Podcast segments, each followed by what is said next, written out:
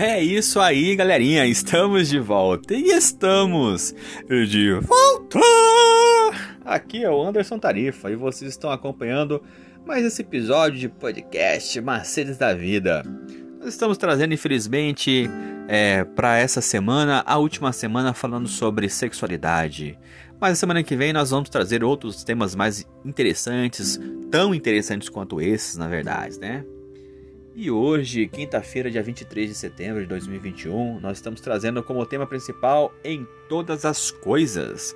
Então você que está ouvindo esse podcast, escute agora a meditação jovem de hoje. Porque em Hebreus 4 e também 2, eles ensinam que Cristo era perfeito e que as suas provisões para a vitória também são poderosamente perfeitas para nós. Que ele tem uma misericórdia maravilhosa e graciosa sobre nós, e que ele era um homem, um ser humano semelhante a nós, e que ele ajuda todos aqueles que pedem a sua ajuda. No entanto, o restante do livro de Hebreus enfatiza que Cristo é superior e melhor do que todos os arquétipos anteriores.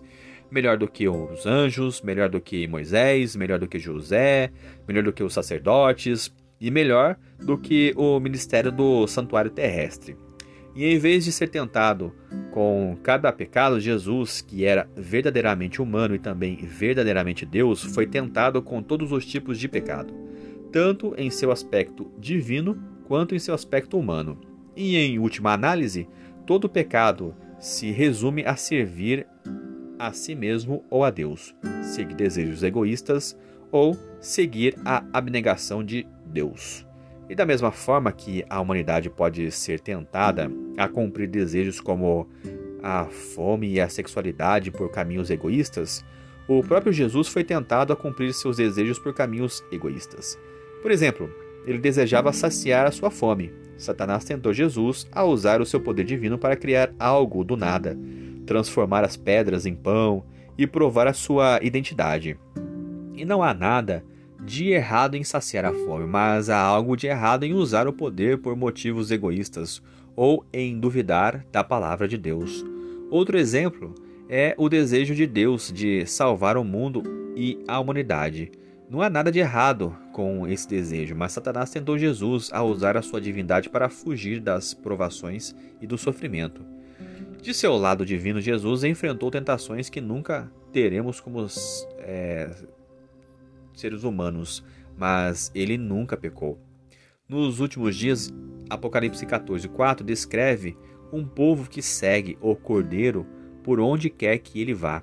E eles foram redimidos e são chamados de virgens. Não porque eram todos homens e não se casaram, mas porque eram pecadores e receberam a pura justiça de Jesus.